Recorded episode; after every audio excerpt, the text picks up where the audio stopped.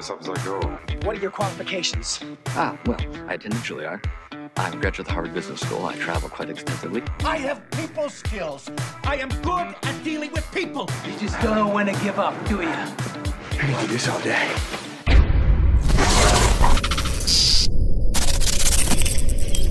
The Matt Sodnica Podcast.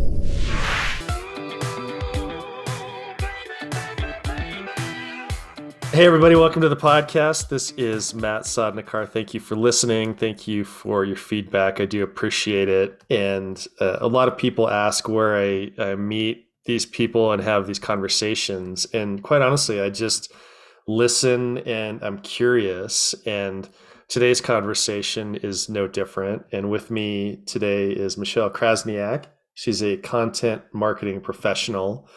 And this podcast kind of started as a business podcast. And Michelle, I wanted to run a business idea by you. I was going to quit my job, move to Costa Rica, and open a food truck. What do you think about that idea? I think we need to sit down and have a couple beers and discuss how that is probably not the best idea. okay, now it's your show. Do tell why that's a bad idea.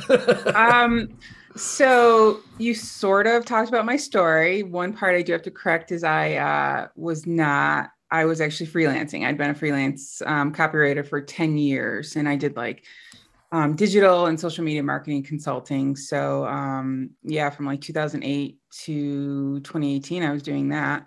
Um, and then I went to grad school, and um, I was coming up on graduation around the fall of 2015 actually. Um, i was going to graduate in the spring of 2016 and i kind of had the i don't know what i want to do with my life.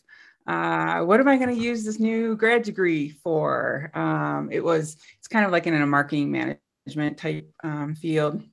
And so i'm like do i want to go back to work for someone else you know after being on my own for so long um, and so uh, I had the freedom to do some traveling. And I was like, you know what? I'll travel, kind of think about it, figure things out. Um, so I went to uh, Central America and I traveled around for about three months. Um, and I landed in Costa Rica. That was kind of my home base. I um, stayed there. I had a little um, cottage there and then kind of traveled all around from there. Um, and I loved it. I fell in love with it. Um, and it kind of all came together because I was looking for something to do. I was married at the time. Uh, I was looking for something to do. My um, ex husband was also kind of coming to a crossroads in his career. Um, so we're like, let's move here. Let's make this happen. Um, and the rest is Craigslist history. Craigslist history. All right, that is a great trailer. Okay, now let's let's hit play on the movie. So take me through, um, yeah the the story. Yeah. So at that point, uh, I, I looked on Craigslist. I don't know why. Like I don't know what possessed me to look on Costa Rican Craigslist, um, but I did, and uh, came across an ad for a food truck being sold by um, an expat, an American named Terry. Um, and so I got in, in, touch with Terry and asked some questions about it. And, you know, um, at the time, the food truck was set up to sell uh, like American fare. So burgers, fries, uh, stuff like that. And first thing I thought was, nobody wants burgers and fries in 95 degree weather on the beach. Maybe that's just me. Maybe that is a thing. Um, I'm with you on that. Yeah. Okay. Okay. Uh, so, you know, the first thought was kind of like, all right, well, that's not going to be what, you know, we'll make this truck be. Um, but, you know, we'll get that, we'll get to that when we come to it. Um, and so, my uh, I'll just call him Jeff. Jeff went down and um, looked at the truck, checked it out mechanically, didn't know what he was looking for, but you know, it's got four wheels, got an engine, uh, it starts. so two thumbs up. Um, came back and we're like, let's just do it. Let's just do it. You know, if it doesn't work, it doesn't work. Um, you know, we, you know, didn't have any children. So it's like we had the freedom to do that. And um, so the plan was we purchased it in the fall of 2015. The plan was when I graduated May of 2016, uh, we would move down there and that's what happened. Did you have any food experience up to that point? Other than hating to cook, no. no. so that actually really kind of became a thing where because all my friends and family knew I didn't like to cook, and uh, so it was like, so you bought a food truck? Yeah, I bought a food truck. And you hate to cook? Yeah, I hate to cook. Okay, so how, how is this going to work? And i'm like i don't know. I'll figure it out when i get down there.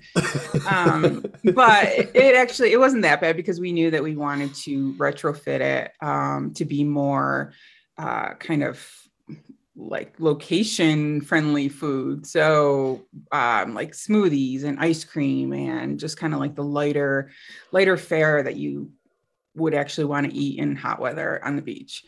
Um, so that was always the plan was to kind of you know get that work done so I want to get back to the food truck, but I have questions about how you make decisions. So this, it, like, and, and and again, taking the end result out of it, like, are you more methodical when it comes to decisions? Because as you're talking about uh, Jeff and that, I've made decisions that way too about careers and just sort of like, hey, this is what my gut's telling me, and I'm attracted to it because it's new and exciting.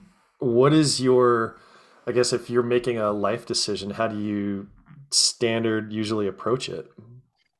Um, it depends on the size of the life decision, how expensive failing would be. Uh, but I'm not, I'm not afraid to fail. Um, I, I really, I don't even like to use the words fail. Um, I just, if I, you know, I do go with my gut. Um, and if, you know, but I also kind of do look at it logically.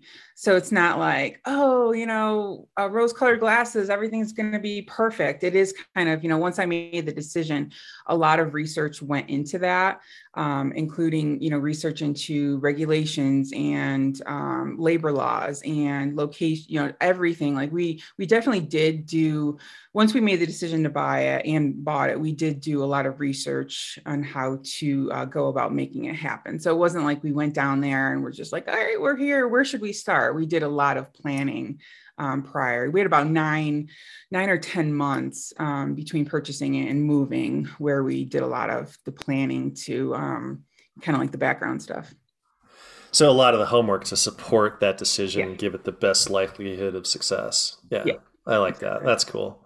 Um, so what did you what did you rename the food truck? So it actually kind of worked out perfectly because uh, I needed a capstone project for grad school, and um, because of the field that I was in or the what I was getting my degree in, um, I decided to do the kind of rebranding and um, like uh, go to market plan for the food truck. Part of that was renaming it and you know doing a new look. So I renamed it the Salty Pineapple. okay. Um, and the story behind that was I was being really crabby one day, and I don't know what I don't know what the context was, but I was being really, really crabby, and somebody was just like, "Wow, you're salty today." And so that was that. And then I was always kind of looking for, you know, kind of like a symbol that was representative of the area. So surfboard, you know, something tropical. So pineapples, pineapples are huge down there. Uh, so yeah, I was just like, salty pineapple. Okay. It just came to me and I was just like, that's it. And I just loved it. I mean, to this day, I love it. I love the name. I think I still actually have the website because I don't want anyone else to take the name. I think it's a great name. It's like the, it's a, there's the contradiction. It's visual. It's there's no way it's going to be misspelled or mispronounced, and it's, yes. it's clever. So yes. and it sounded good in oh Spanish that was another thing is that it had to sound good in Spanish as well. It wasn't just going to be like sound good in in English. Um, I did want it to be, you know, Spanish friendly. So um, it did sound good there too. What is Spanish for salty pineapple? Uh, it was like La Pina. Uh, I think was, I forget Salida. That might be exit. It's La Selena. La Pina Salina, I believe it is. Oh, sweet! It rhymes. Even yeah. better. Yeah. It's probably cool. wrong, and your your um, listeners will probably be like, need to correct her Spanish, but it's been years, people. It's been about six years. So I. In no way are we is a Spanish language podcast, so it's okay. Pina Salina, I love it. All right, so uh, you do the research, 10 months of research, and then you've moved, you bought the food truck. What's next? Yeah. Then it was time to uh we we didn't we had zero assets at the time. Like we didn't buy a house. You know, we had had a house previously. We had sold it and moved to another one, um, in preparation for being able to kind of live very lightly. Um, and so we got rid of every literally everything. Um, the only thing that we kept were kind of like personal mementos. So you know, things, photo albums and stuff, and those went in storage. Um, but we moved to Costa Rica with we had three suitcases apiece um, and a cat. That was fun. Uh, and yeah, we arrived, and as soon as we as soon as we touched down, it was um, it was it was a learning experience. So uh, we yeah, I had made arrangements for long term car rental, and and we rented a house. Um, it was about a mile away from the beach um and then the truck was currently like in, st- in a storage unit in san jose downtown san jose um so you know it was in a safe place but we were planning to move the truck um, to the house we were renting store it there do the work there and, and all that um but you know as we're turning on the road for the house um, i don't know if you're familiar with um, different like um, kind of struct- structural issues in different countries. So basically, potholes that are maybe a foot and a half deep. Basically, like like Oh, no. picture it you, you're going through forest you're like deep in you know in like a state forest or whatever and you have your jeep that you have a jack for the jeep because you know you're going to have to essentially lift your car out of these holes that's what these potholes were like um, obviously we didn't need to lift our car out of it but it was not something that a front wheel drive i think it was like a 77 or 78 truck um, box truck, essentially converted box truck, could make it through. Um, so right away, we're like, not getting the truck here. So whatever needs to be done, we're going to have to do it on site at the storage place. So that was indicator number one that this is going to be a very interesting experience. the first warning light goes off. How far away was the house and the storage facility? What was An hour and a half.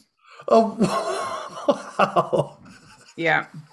Yeah. So uh making that trip um, you know, quite frequently, you get used to it, but it doesn't make it any better because it's driving in Costa Rica and they're crazy um drivers. They're and we were warned by numerous people um that and i don't it was a warning from expats i can't speak to whether or not it was a thing but um be careful of people purposely crashing into you so basically like don't make any sudden stops because people look for reasons they you know they see you as a foreigner and they look for reasons to um to you know kind of get into an accident with you because if you're a foreigner driving in Costa Rica, you can't leave until a court case is is all settled. Um, so the idea, the horror stories were that people crash, see you're a foreigner, crash into you, knowing that you're prob most likely on vacation. So you're just going to want to pay quickly to get to be done with it and Sure. to be able to leave the country. Um, so that was fun. Did you ever get hit in the food truck? No, no, I did not. Um, although the food truck, the food, the food truck is manual, um, and I don't know how to drive manual. Um, I and we, I didn't have a car to practice on before I went, so we went to like this driving simulator. Um, and I kept crashing the simulator. So, you know, the teacher would look at us like, I, don't know what to do with her. Like she's crashing the simulator. Like she can't drive the simulator. How is she going to drive this truck? Uh, so that, uh, there was a lot of playing around. I, to this day, the transmit, I don't know what's, I don't want to give spoiler alert, but the transmission's probably shot just from me trying to drive the truck because San Jose, it's all hills. It's all hills. So I'm learning to drive manual transmission on hills. Um, and yes, and I know I, I learned, I heard a few Spanish swearing phrase. I'm assuming they're based on the finger gestures. I'm assuming they were swearing at me. Um, but Oh, you don't think they're offering encouragement for your food truck business? no, no, because it probably, you know, they have uh they have rush hour too. So I probably should not have attempted to drive the truck test drive the truck during rush hour in San Jose. Uh, yeah. I, I have to admit, even at this point of the story, I'm so impressed by just your just diving into it. I mean, there, there's already so many things you've covered that would make so many other people like one of these things would make people just tilt and pass out and you're just you know dealing with it as it comes it's uh, right uh, it's kind of i'm the type of person where uh, and i say this at work all the time well i don't know how to do it but i'll figure it out and i always do. I whatever i have to do i'll figure it out. So i want to explore that a little bit. Have you cultivated that resilience or that mindset? How did that come about? Yeah i, I think that um according to my therapist, because we've talked about this mo- uh, many times, uh, I think it has a lot to do with being um, a second born child. Uh, oh. So my older sister, um, you know, as firstborns, you know, frequently are needed a lot more, lot, a lot of hands-on uh, attention. Um, so I was kind of left to my own devices, not neglected. So, mom, if you're listening, not saying you neglected me at all. Um, but I always, you know, kind of being a quiet child, I liked to play alone and, you know, just play quietly. So I think that over time, um, it, it just became like, oh, Michelle's okay. Oh, she's just, you know, playing bar- Barbies by herself. Um, so that just over the years have kind of morphed into um, you know, being by myself, um, just like, you know, I, I got to figure it out. It's, it's either not going to get done um, when it needs to get done, or um, I'm not going to be able to do a lot of things in life if I'm not willing to take that chance. Cool. so we're going an hour and a half to the storage unit to mm-hmm. get it mm-hmm. fixed up. So what did that do to your your timeline to get the truck converted from the burger thing to the pina salina. So, in addition to not knowing how, not liking, not liking to cook, not knowing how to drive stick, um, I also I don't know how to weld. Like I don't know how, and it's not exactly something where I'm like, oh, let me get a welding kit off of Amazon and teach me, you know, be- welding for beginners yeah. and teach myself. Um, so all of this stuff, you know, stuff in a food truck is built in. I mean, that stuff that's like welded in. Um, so this was going to have to like we needed some help. We needed to get professionals in there to help us rebuild this. Um, and that's where the idea or the sad fact that there were no there were four other at the time four other food trucks in costa rica the entire country um, it was a very new industry, so there were no, um, excuse me, there were no like regulations. The the, the uh, path wasn't paved essentially. Like we were making it up as we went, as was everyone else. It wasn't like you know there were. Um, you know clubs that we could join or other people you know i tried talking to the owners of the other ones but you know because it is such a it was such a um, burgeoning industry um, and they were they were trailblazers they don't really want to share, you know, all of the secrets with newbies. Um, so we weren't getting any help from other people. Um, so we're like, okay, we literally have no way to make this work. Like we can't find anyone to work on the truck. Um, so we're like, well, we'll try to find the tools ourselves. going around finding trying to find like restaurant supply stores and um, you know places we can get welding equipment it was just it was so it was just one thing after another it, it was kind of like you get to a point where um, you you're not even um, kind of you don't feel bad about things when they crop up anymore because you're just like mm, whatever yet another thing add that to the list of stuff i have to you know take care of or overcome.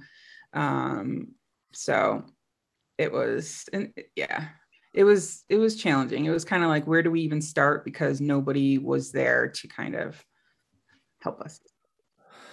Yeah you were a category creator down there to spin a marketing term um, yeah and I, I think that if either of us had um like it wasn't possible to drive we had talked about driving the truck you know maybe up to like texas and finding somebody um, finding somebody there but i'm like are you driving that 78 box car box truck to Texas from I'm not. I, so I don't know how you're going to get that there. I, I'm I support you in that, but I'm not gonna.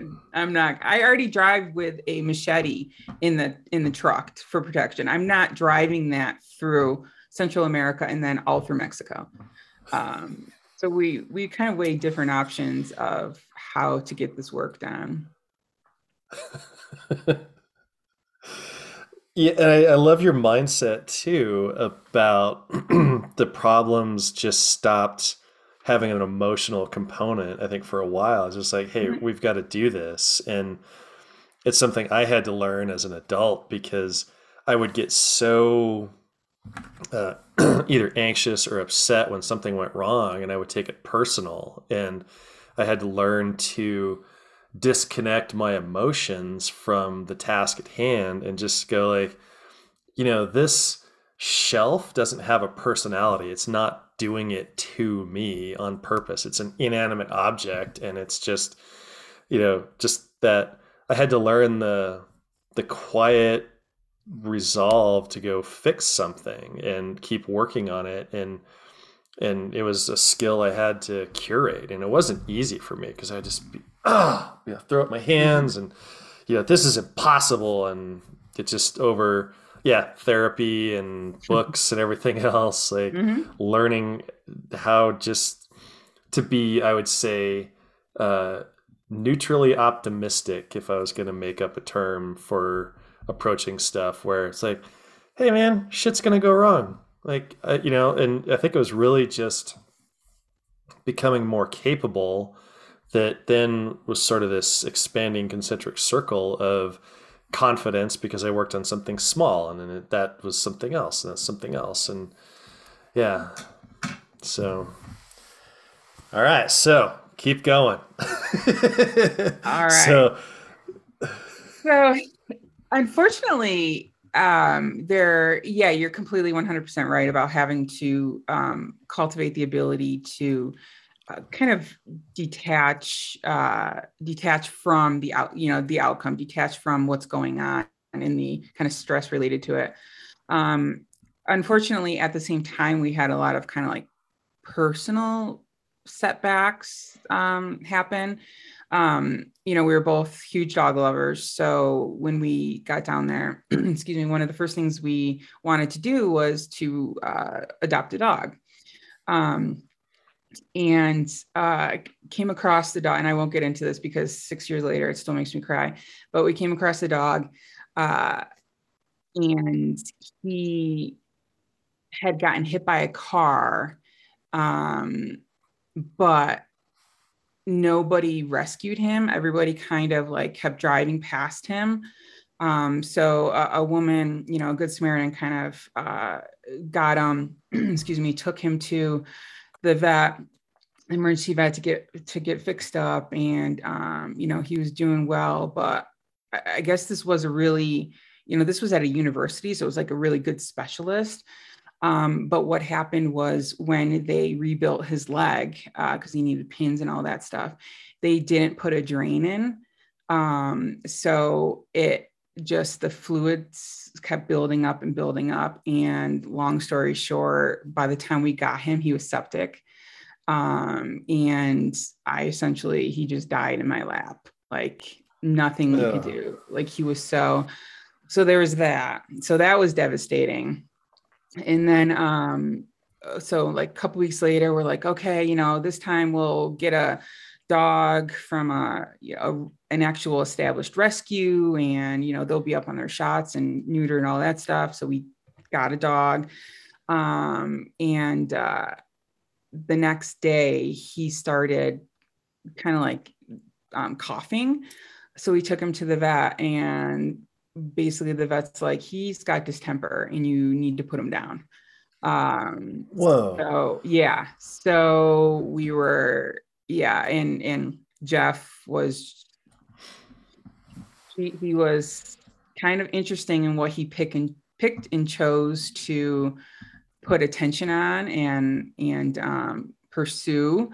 Um, so he was convinced, even though distemper, from what I understand, doesn't have a cure, he was convinced that he was going to be able to cure this dog. So whereas I was like, I think we need to just let him go, you know, humanely. Jeff was like, no, I'd give it a couple days. I'm going to try. Long story short, you know, three o'clock in the morning, ended up knocking on some vet's door and being like, can you help us because this dog is suffering. Um, so yeah, that was another personal setback. So it was both, you know, not being able to get the truck off the ground or find anyone to work, all that frustrating stuff, but also the other, the personal stuff, the sad stuff that was kind of compounding. Um, that was making everything just so much worse. Yeah. I'm sorry to hear about the about the dogs. It's never it's never easy. I've had to put one down and it's probably why I don't have one. Prefer not to go through that experience. Yeah, it's definitely not fun. Um, and if you're kind of, if you, if you, how do I say this nicely? Um, if you have, excuse me, your intestinal fortitude is not very uh, established, um, it really, really does you in. Um, so that was kind of little did I know at the time that was kind of the beginning of the end uh, for where um, for what Jeff could handle. Hmm. Well, where do you where do you want to take it now? How far did the food truck actually get, or did the did you want to talk about the the the relationship and expand on that foreshadowing there? Yeah, we could we could do that since I just kind of um, kind of yeah foreshadowed that. Um, it was so the, the plan had always been he's a he's a college professor. The plan had always been that he would keep his job up in minneapolis where we were at the university. Um, and until we got the truck off the ground and he would come down um, he was due for tenure he was up for tenure within a couple months. So once he got tenure he would take a sabbatical for a year come down help me. You know we had all that planned out. Um, so we had moved in May, um, mid May, and then come end of August, uh, 2016, it was time for him to go back to um, to Minneapolis for for the school year. And um, so I was I was alone down there, which is fine. I'm fine alone. I can you know get stuff taken care of. Um, but what I didn't know um, because he wasn't really communicating this with me was that it really everything that happened so like the lack of getting the truck off the ground the you know the stuff with the, with the dogs was really kind of just eating away at him. Um, and so it was not a good time for him to be alone um, because he he needed that support. And uh, um, yes i don't even know how to how to get into this without without getting into the salaciousness of it. Um we can yeah, always so- cut this out if yeah so the, the punchline is within a month he had within a month he he was searching for divorce lawyers online and he had met somebody um and had started an affair with her. Um and i found this out um you know in a back asswards way um, because i stumbled upon google searches i think i mentioned that um so i thought it was i I was so clueless that I actually thought he was doing the searches for a friend because I knew a friend was having marital problems. Mm. And like I now I'm like, how are you like such an idiot? But that's how clueless, that's how I was like clueless I was, and how, you know, the facade he put on was that everything was just, um, you know, fine and dandy. Um, I took a screenshot of of the the searches and jokingly literally jo- i mean i can i can be passive aggressive at times but i was literally joking when i sent this and i was like hey you have something to tell me um and he didn't respond okay no problem um you know he'll he's doing something Uh-oh. so uh so like a couple hours later i tried calling him and went straight to voice like he it went to voicemail. So it rang twice went to voicemail and i was like okay. So a little while later i tried facetiming him and you know um basically that lasted for three days. He ghosted me. The term ghosting didn't exist at the time uh, but now now it exists. And he ghosted me for three days um, until I was finally able to get a hold of him um, via, I, I think like FaceTime or something. And um, he had this like flat affect and he was, uh, right now I say, I'm like, he was dead behind the eyes. Like he had no, no emotion. Like his voice was like flat. And um, he was just like, I've been, he, he actually sighed. I laugh now because I'm like, are you really sighing at me over this? like, did you really just sigh? Like this, this conversation, like we're off to a bad start. Uh, so yeah, he sighed and said, I'm, I'm unhappy. I've been unhappy for such a long time.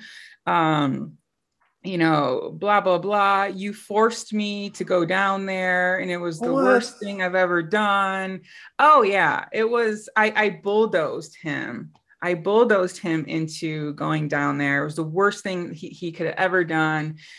Um, blah, blah, blah, blah, blah. So, uh, and I, so I was like, all right, well, I'm I'll be on the next plane back to Minneapolis and we're going to straighten this out. And he's like, no, I don't want you to come. And I'm like, we need to talk about this. We need to work this out. And he's like, yeah. no, you'll convince no, if I see you, you'll convince me to want to stay.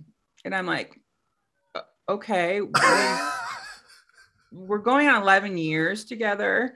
Um, Yeah, so I will, I will be the first to admit that, yeah, I do want to try to work on my marriage.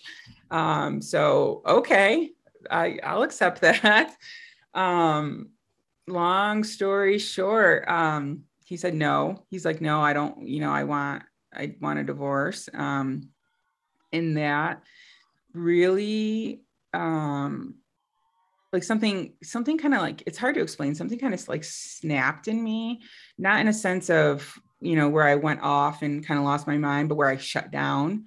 Um, and it was, you know, the whole, not getting out of bed and um my our, our landlord there she was this this older costa rican woman. She lived on the caretaker's cottage on the property. Um she was like a mother to me. So she would come she her name was soleil she would come and she would leave me food outside the door and then like knock on the window of the bedroom i was in and be like i brought you food and she would always you know just trying to take care of me because she knew what was going on and uh, it was about two or three days um, where I allowed myself to wallow. Um, you know, I, I allowed myself to go there and you know do everything I needed to do. Um, but then something happened. I literally woke up in the morning one morning and was like, "Fuck you, fuck you." And I know you're gonna have to believe Yeah. that or whatever, but oh no, no, like- I don't. We're explicit it was here. It's all good. it was really it was really like you're not no you're you did this to the wrong person and you know and i call it warrior mode i went into i woke up in warrior mode and from that point on um he was not in control of the situation like you like he he wanted to do everything on the down low he wanted to do everything behind my back to get the upper hand on everything um, you know, to get everything started. So I didn't have any kind of anything to, to grasp onto. Um, excuse me, but by stumbling on that Google search, I put a wrench in his plans.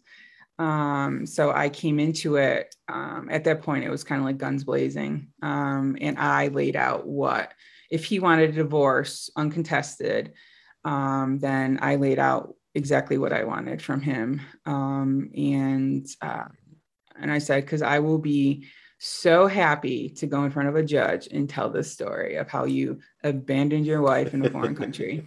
Um, so please let me tell the story. Let's go in front of a judge.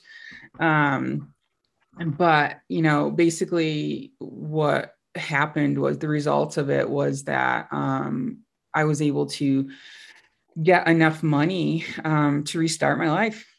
Um, I was able to, I spent all of, um, like, I was back in the States um, mid November of 2016. My mom came down, she moved me out, and she helped me with all that. Um, and I moved back to my hometown, um, rented a little quiet house, you know, close to my family, but not with my family, um, and recouped uh, for two months and, um, you know, licked my wounds and kind of made some plans and then um, restarted my life. That's uh, I like your your warrior mode. You know, going into going into that. Um, I, I want to come back to that, but like the last part about the Costa Rican experience, what was the extraction like there? Did you sell the food truck, or just, how did oh, you yeah. get out of so, that? Um, so by that time, we were like, this is obviously, you know, we have bigger fish to fry. Uh, our personal lives have literally just exploded. Um, so the food truck, so the salty pineapple is going to not come to fruition. Um, and part of our separation agreement was that um, uh, basically he he had blurted out, "You can have you can take everything. I don't want anything to do with it. I don't want anything to do with Costa Rica or anything happening down there."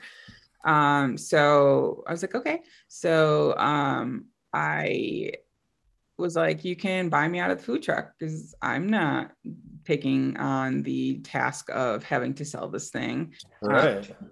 Um, it, I mean, good luck finding two idiots like us, like Terry found. I mean, Terry lucked out when he stumbled upon us. Um, good luck finding, you know, another Michelle and Jeff. Um, so he basically just bought me out of the food truck. And even though he and I still talk, we're on, you know, amicable terms. Every once in a while we'll email. So, you know, no hard feelings. Yeah. Um, but to this day, and this is six let's see this was 2016 to this i haven't seen him since the moment he left for school um, so when people ask how long i've been divorced i literally say um, you know end of august of 2016 i have Yeah. not seen him since then um, and i have no idea what's happened to the food truck i have i have never ever asked him what has happened to the food truck. Um, so for all I know, it could be still rotting in that Costa Rican um, storage place.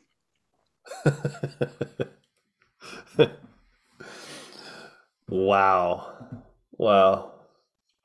Um that's an incredible story. So in the and not to stack rank tragedies, right? Because I, I hate doing that. But where did this divorce and the the shock and that bombshell, where did that land in the pantheon of your uh, your challenges through your life? Was that one of the hardest things to have gone through?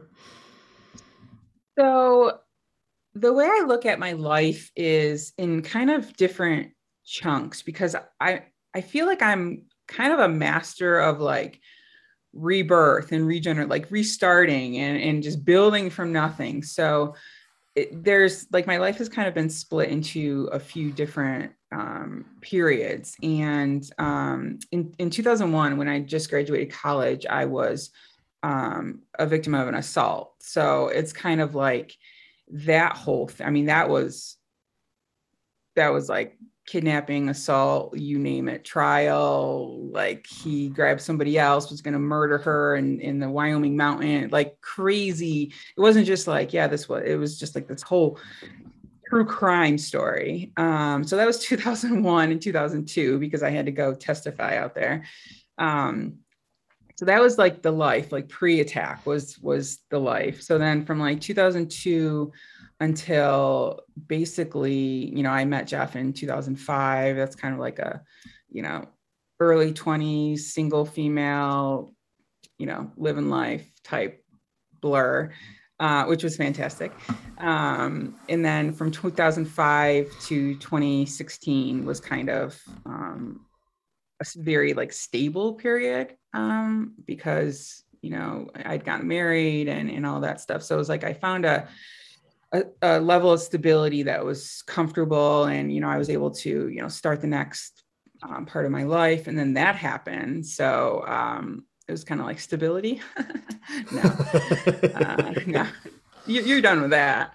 Um, so then 20, 2016 um, was was like a whole, you know, between 2016 and 2018, and then 2018 there was other kind of drama I had to deal with. So right now I'm looking at kind of three different traumatic uh, things, and I would say this would come in in the moment. It would be absolutely be first because that like like I had my first panic attack um, when I found all that out, like couldn't breathe, like on the floor. I could still remember, I could still feel the tile, the cold tile floor when I was gasping for breath when I found this out.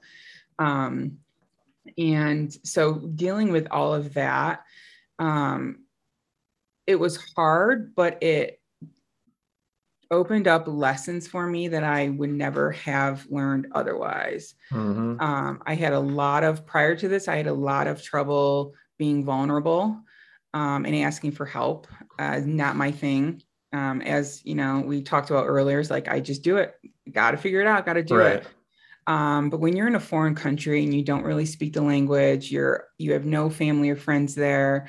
Um, you have this like you know your marriage fell apart and all this. Like you you're on your knees. Like you're that's as pretty much as vulnerable as you can get. So having to rely on you know the kindness of people essentially like soleil like essential stranger but she was so kind to me and she you know she took care of me you know in the time between there was like a month between that and then when my mom could come down there.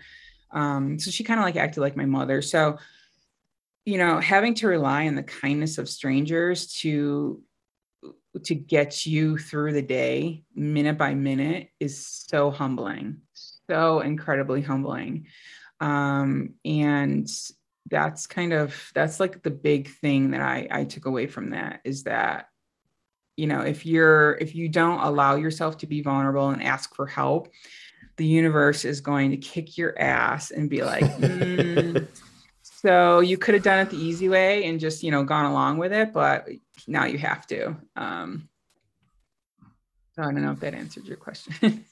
It, yeah it does. It does. And you know i think your answer made for a much better question in retrospect because you know uh, like learning from that experience and like how it changed you right? And that's I think it could be a misconception in today's society that we are all capable and we can handle everything that comes our way. And um, I've got friends going through things like, where's the playbook for this? Where's the script that you could follow that says, oh, I'm facing this, and then two weeks later yeah. I'll do this and I'll do that. Like, exactly. You know, what it's, I think it's an unreasonable expectation that sets us up for failure and stress and disappointment to have the expectation that we know what the fuck is going on.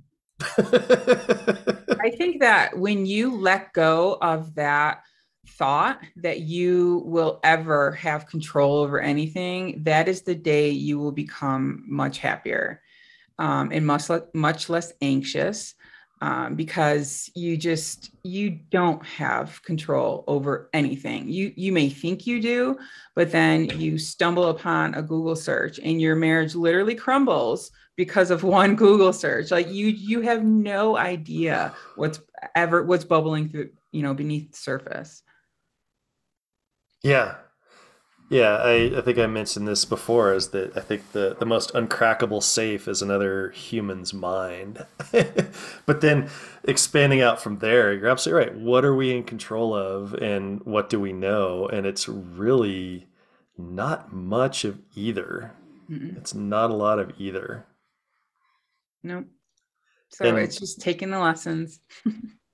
Yeah, it's my challenge not to take that and be hopeless about it, right? Because if, like, on the surface, you look at these two statements, like, I don't know anything and I don't control anything, then, like, why bother? That's not the point of that. The point is to, I guess, react and be uh, more resilient, which is a, a word that just constantly, uh, you know, reminds me of you and these stories, is to be resilient. Yes, resilience is is definitely something. Uh, you know, it, it kind of takes me back to the nature versus nurture. So, and this is something that I thought, you know talked about in therapy as well. Was it you know just me being second born that you know led to my resilience, or is that something that you know part of it I was born with and it brought it out because of you know situations, but um I, I've always wondered if resilience is something that can be taught or if you're forced to cultivate it. And where do you land on that? What are your thoughts on that? I don't know. I don't know. Outside your pay grade. I I think that I think you're um, you're forced to cultivate it. To be honest, I think that um, I don't think you can teach it. Uh, I think you can teach tools that can help people become more resilient. Um, That you know they can tap into when they are you know in the throes of something that requires them to be resilient. But I don't think that necessarily it's a it's a trait that you know even parents can ins- truly instill in their kids um, you can take it to a certain extent where you equip them with you know the ability to handle you know problem solve and stuff like that. But when it comes to you know that intestinal fortitude that i that i mentioned earlier i kind of think you either have it or you don't. You have the strength to know you're going to be okay and push through, or you're going to lose your goddamn mind and com- like have like some kind of break from reality. Um, and make really bad decisions. uh, I I do that temporarily. make really bad decisions or the break from reality. Uh, a bit of both, you know. Luckily, they're they're very short trips, you know, like maybe 15, 20 minutes. Um, I, I think when I was younger, I like to say that I never met a bad decision that I didn't like.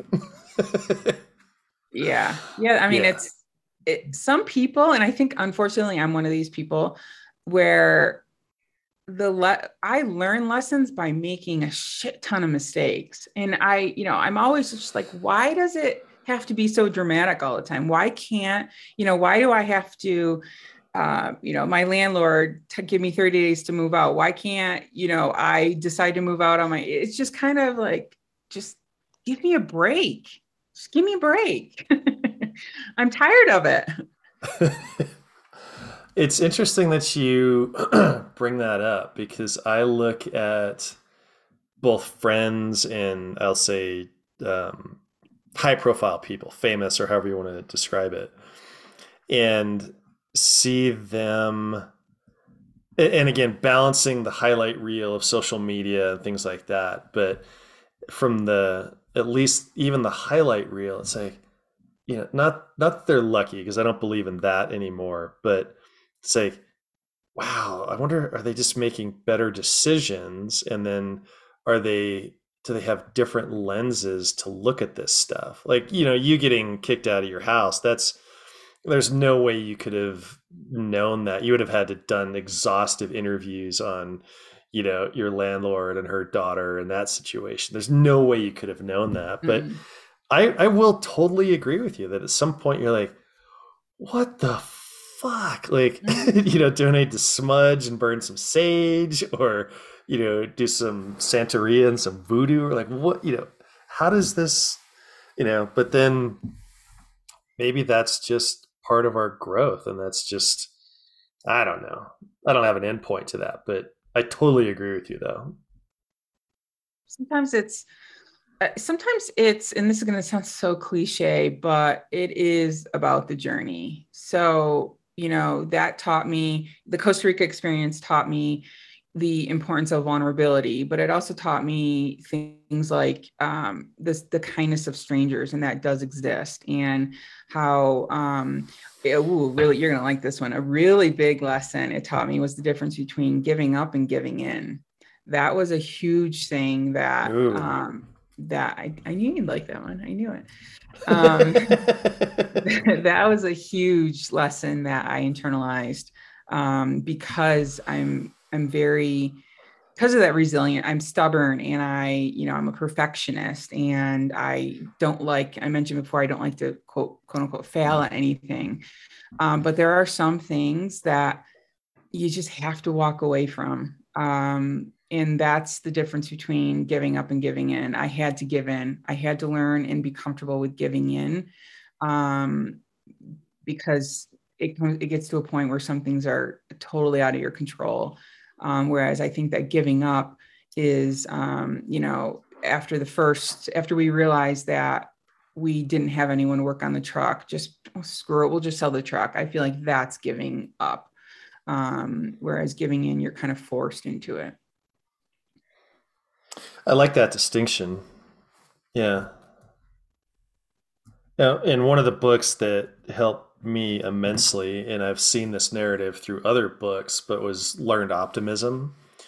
And he talks about even the uh, illusion of some decision or control that you can impose on a situation. And I've seen that in some survival books. But if you feel like the control, he further defines it as a decision that you can make that makes you feel like a little like you have a little bit of influence over the situation. And then he takes it down even further to be like well could you ask for help or ask for Soleil to help or you get out of bed? Like he he he acknowledges that at some point you might be in such a desperate spot that it's literally the decision is to get out of bed. Mm-hmm. but if and, and he just worked on the mindset of making it your choice and yeah but yeah giving up versus giving in i think that's uh well, that's going to be the title of this episode, but I think it's a brilliant, um, it's it, it's a brilliant observation. That's the title of your. That's the title of your book. I know that's the I keep saying that. I'm just like, oh, it's just another. I think I said this to you the other night. Oh, it's just another chapter in the book. Um, but you know, my friend the other day, she's like, I said that to her, and she's like, Michelle, you're like on an anthology now. Like you need to like write this book and kind of, you know, have a cutoff point. And I'm like, I am 41 years old. Like I have hopefully a lot more to experience. So to cut it off at this point, it would definitely be like a volume, volume one, volume two. Um, but I'm definitely looking at like 800 pages for this one. it's a it's the Lord of the Rings trilogy. it is. It is. And I'm yeah, I already know who's Gollum is going to be. I, I, I used to say that. Um, I used to say that to people. Um, I read it somewhere. I was like, "Be careful, you're going to end up in my novel." Um, and I'd be like, "You know what? Just you're not going to be a nice character in my book. You you're just not going to. You're not a nice person." I haven't used that threat in a while. Well, I wanted to just acknowledge, thank you for you know talking about the experience in Wyoming too. That's uh, I, I do appreciate you know being vulnerable about that, and you know I'm always sensitive about you know I don't ever want to dig into the you know the extreme personal side of that, but I do appreciate you talking about that too. Absolutely. I mean, I will. It's been this was 2001, so we're going on you know how many years? As I say, I'm not a math person. Many, many, many years. So um, over 20 years. So you know, if you think that it would be helpful, you know, if you do have questions regarding that, if it ties in, I, I'll talk about. It. I don't care. Like, there's you get to a point where when you have to talk about like such personal traumatic things in front of complete strangers and you're in the paper and all yeah. that stuff you become i don't want to say you become numb to it because um you becoming numb to it to me makes it sound like I didn't deal with it. Um, but it's something that I had to definitely get used to. Maybe just detached from it. Would that Yeah. be a more Yeah. But in a way where it doesn't have power over me anymore. It doesn't. Sometimes I forget. I honestly forget. And I'm like, oh, yeah, that's right. 2001 kind of sucked for me too. well, do you remember when you first realized that it didn't have power over you and how it how you got to that point? I think that would be something I would be very curious to understand. Pretty much immediately. Um, Really? I was- okay.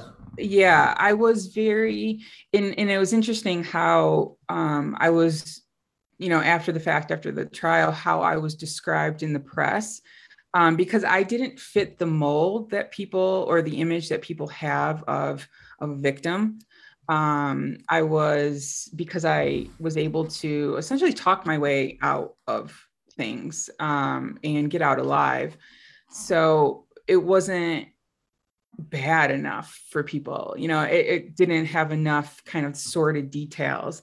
Um, but I remember, you know, after everything happened, um, I when I was brought to the police station, um, the detective was, you know, you know, doing an interview and he'd record it and would say something like, "Oh, it's it's the interview with, or I'm interviewing um, the victim," and I'm like, I just cringe. I cringed when people referred to me as the victim, hated it.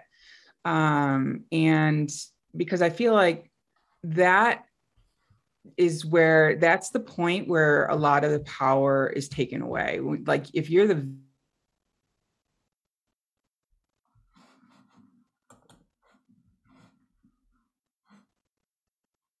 but I'm not, I'm also not like, I'm a survivor. I'm just kind of like, meh, whatever. I just don't like being called victim. Um, and I think that that is when it all kind of that's when I, I I made the unconscious decision that he wasn't going to win, that he wasn't because you know assaults so many people. I at the time um, there was a statistic it was one out of every four women would be assaulted in their lifetime, and it's even worse now. Like it's even higher now. Um, but I was like, you know what? You're not you're not going to make me into that person. You're not going to ruin my life. Like that's that's what he gets off on. That's what these people get off on, like the power, knowing that, you know, he ruined my life and he made me, you know, I became, you know, had all these trouble with drugs or whatever the case may be. Like he would win. And I'm just like, you're not winning. You are absolutely not winning. I'm winning because I was able to provide pretty much an exact description of you um, and talked about how short you were because you're a little man. So there's that. he was little. He was so little. If Like he how little? I remember saying, I remember if he wasn't so, if he didn't have a gun, he was so little, I totally could have kicked his ass. I remember saying that. And the detective's like, oh my God, who is this? so, would you just give some of the backstory to the events and like what happened? Because um, I'm, I'm, again, I don't want it to be the sensationalistic side, just to give context to to what happened, if you don't mind, because I don't know anything about it. Um, so I was uh excuse me, I was 21 and I had I was living about maybe 40 minutes. This was this happened in my hometown. I was living about 40 minutes away in upstate New York. Um, and I had come into town for um, you know, high school friend's birthday party. Um, so we all went out and um, I, I had only had, I think it was three beers all night. So we went out, we started at like seven in this, and I left about, I think it was like 1.30. So, you know, I just hit three, I was completely sober. Um, and not that it would have been an excuse. Let me just say that right Sure, now, but sure. a lot of people that came up in the trial actually, like how much alcohol I did consume um, became an, became a thing. Um, so um, I it was about 1:30 and the bars were closing and my car was we had gotten a ride to the bar and my car was probably I don't know maybe 4 or 5 blocks away. And again, it's my hometown um, you know, small city in upstate New York. It's not like this was, you know, a, a, a bad a bad city with a lot of crime. Um, and I called and this was I don't even think I had a cell phone at this time because this was like July of 2007 and I hadn't gotten a cell phone yet. So I got on the uh, the payphone and called a uh, a cab, and they're Hmm. like, "Oh, it's going to be an hour and a half wait," and I'm like, mm, "I'll just like walk, like I can make it home and, or make it back to my car in like 15 minutes." Um, so I walked because I didn't want to wait, and um, I was probably maybe about a block and a half from my uh my car when I see somebody turning the corner. So he he was coming down a street ahead of me and turning he turned right and was walking towards me and I immediately I immediately was like Mm-mm, I don't like this. So Hmm.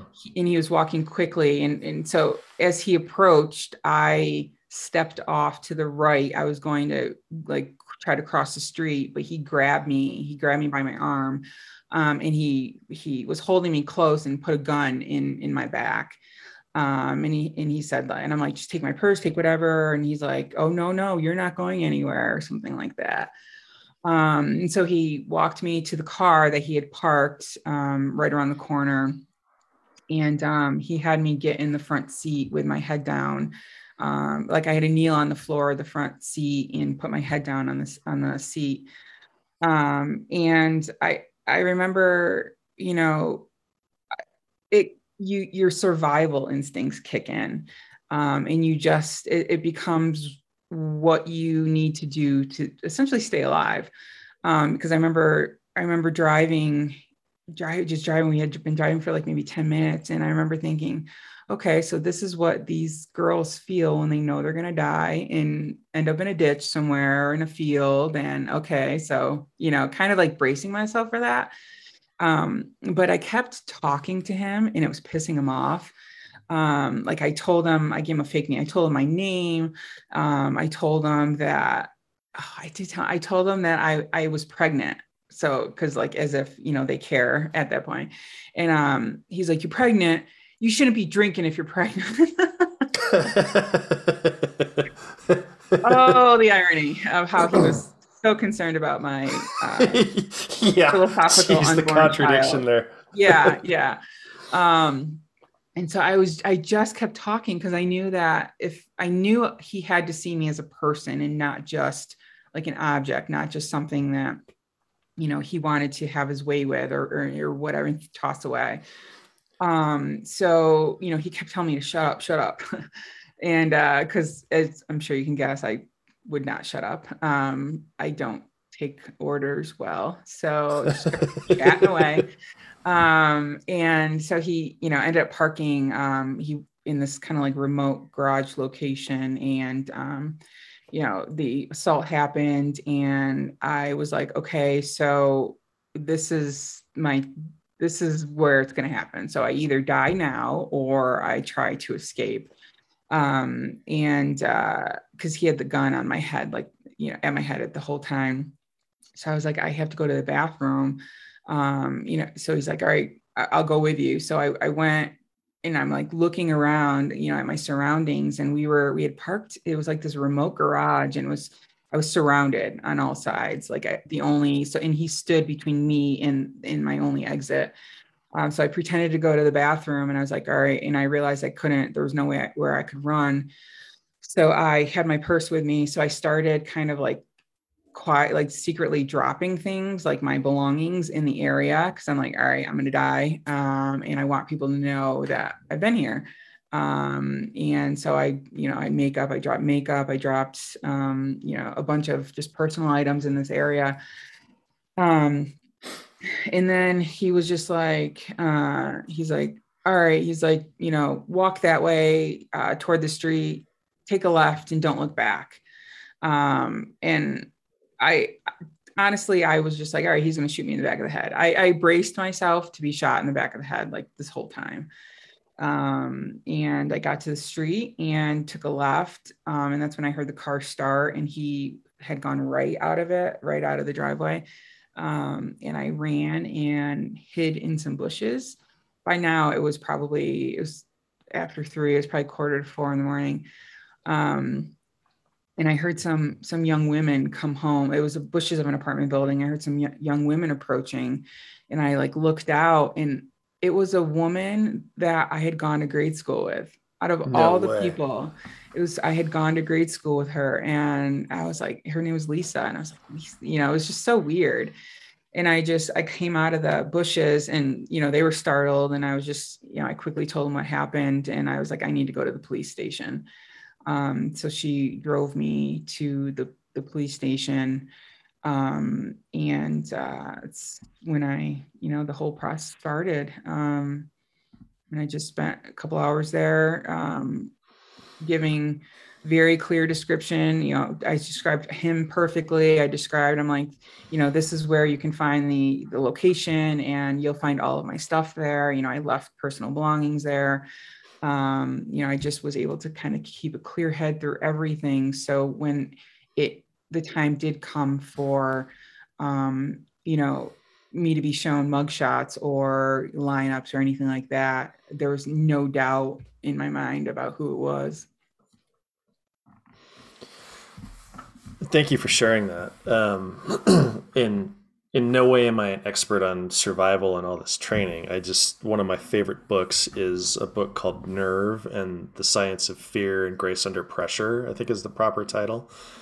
And I literally just finished it two days ago, and they talk about this myth that there's there's heroes and there's people that are courageous, and they and the author talks about how one guy has won the the Carnegie Medal twice, and once was for saving two people that were drowning when he was about you know, your age in this story, and the second time he was a principal 25 years later, and the uh, a former student came in as a gunman, and he talked them out of that situation, and the author goes to great lengths to describe just how this gentleman has been full of anxiety his whole life. Like he just was been terrified of public speaking and things and all these other things. But he just was like in that moment, and where I'm going with this is that only because that's fresh in my mind, how you just stayed in the moment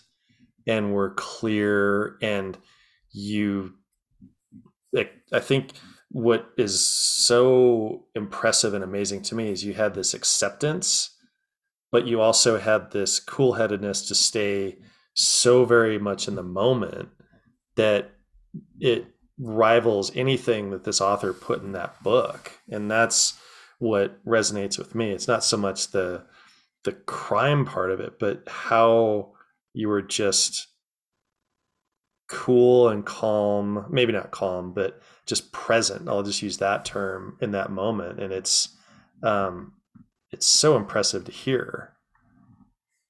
Mm, Thank you.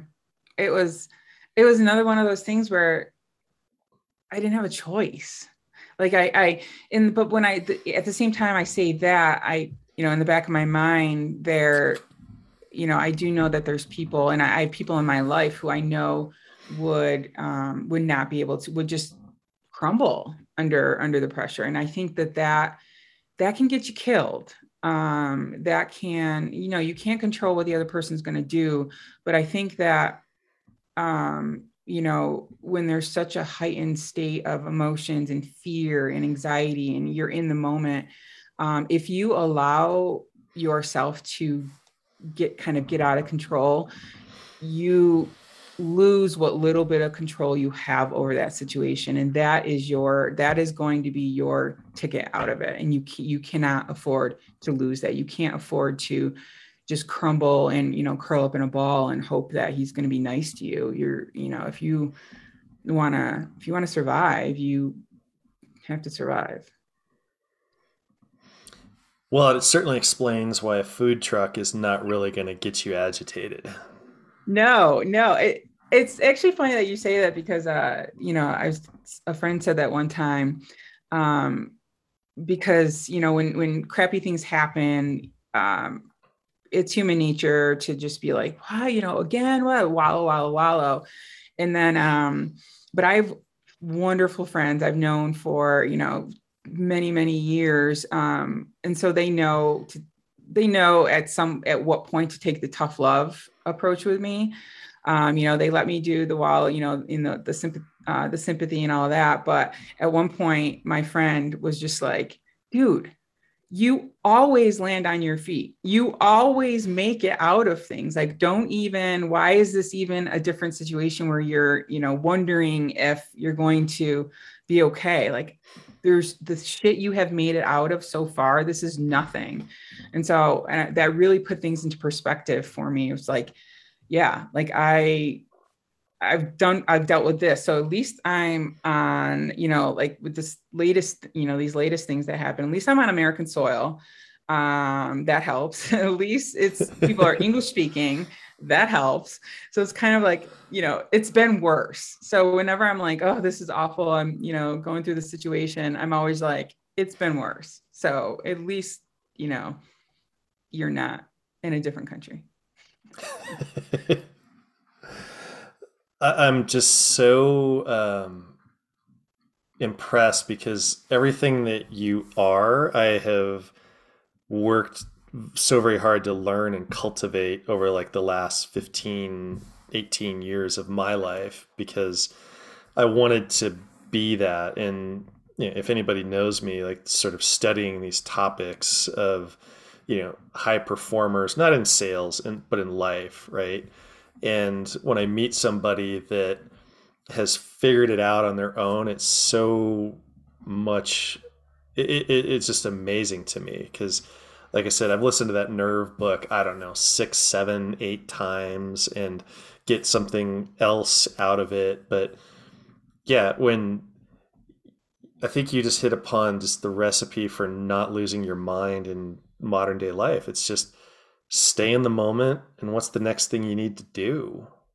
And um, I, I, i'm not giving this compliment lightly. It's just so amazing that you figured this out because i know how uh, hard it's been for me to cultivate that and gather that mindset. And sometimes it's so fleeting for me they got to keep coming back to it coming back to it. And um, i hope i'm never in a situation like that.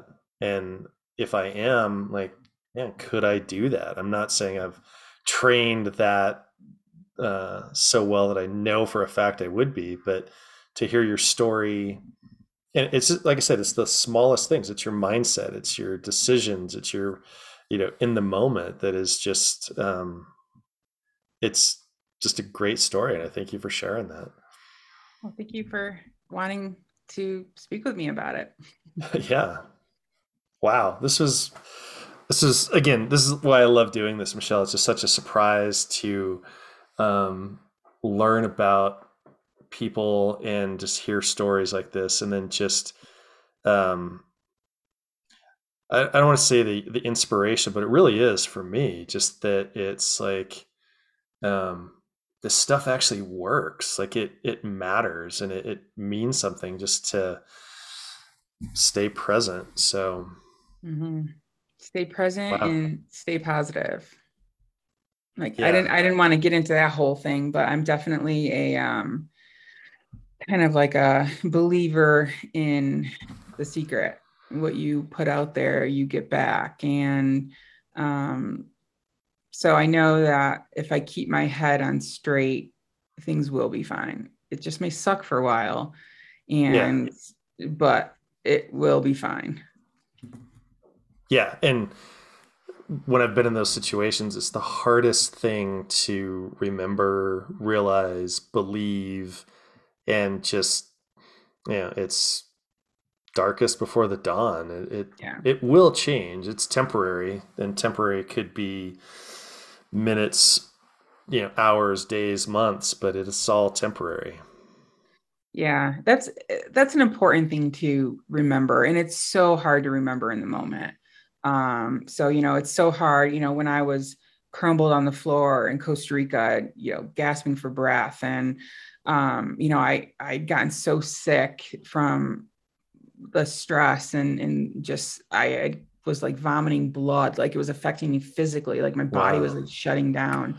Um, so it's hard in cases like that. It's so hard to be like, it's gonna be okay. I just have to get through it because you're like, oh my god, like minute to minute, I'm lit, like my body is shutting down. Is so, um, but I feel like once you go through like serious enough situations and I guess traumatic enough situations, it makes it so much easier to stay present in the future um, because you did make it through that. And, you know, however, it was literally minute by minute, literally minute by minute, where I would look at my watch and I'd be like, oh my God, it's been like 45 seconds. Like, I can't take this anymore. Yeah. Um, but now I can absolutely just take a deep breath and be like, it's not permanent. Like it, it will get better. I will make it out of this. It is what it is. Amazing. Well, and and thank you for sharing that. And I, I, I, know that there'll be a few people out there that still resonate too. And as long as it's one person, like that's all I care about. But it's such a, a compelling uh, perspective that you have that would benefit anybody. Yeah. I and I don't think I ever answered your question. Should you do should you do that uh that food truck in Costa Rica? knowing what you know now, knowing what you know now, do you would you do it? if I could have you on the team, I would. Honestly, I would being 5 years later, 6 years later, whatever it's been, god, even more. Um I bet it's more of an established industry and I would not be against it. So if you want to resurrect the salty pineapple, let me know. you got it. well, Michelle, this has been just a wonderful gift, and I, I just thank you for making the time and and uh, sharing these stories and and um, yeah, it resonates with me more than more than you'll know. But it, it's just again my studies about resilience and things like that. Like it, it's it, it- in a way, it's like meeting somebody from these books. So to have it so personalized with somebody that I've met is just wonderful for me. So thank you very much. Absolutely. Episodes of this podcast are produced and written by me, Matt Sodnikar. The intro was engineered by good friend Cole Weinman. And our original score theme song, Retro Funk, was composed by previous guest and good friend Randy Wiafe. I also have two requests. If you like this show, please share it with a friend who you think might like it. And also take the time to show them how to listen to a podcast, either on Apple, Transistor, or Spotify. And I know you know somebody out there that would make a fantastic guest. And if you do, please shoot me an email to podcast at thewarmfront.com. Thanks for listening.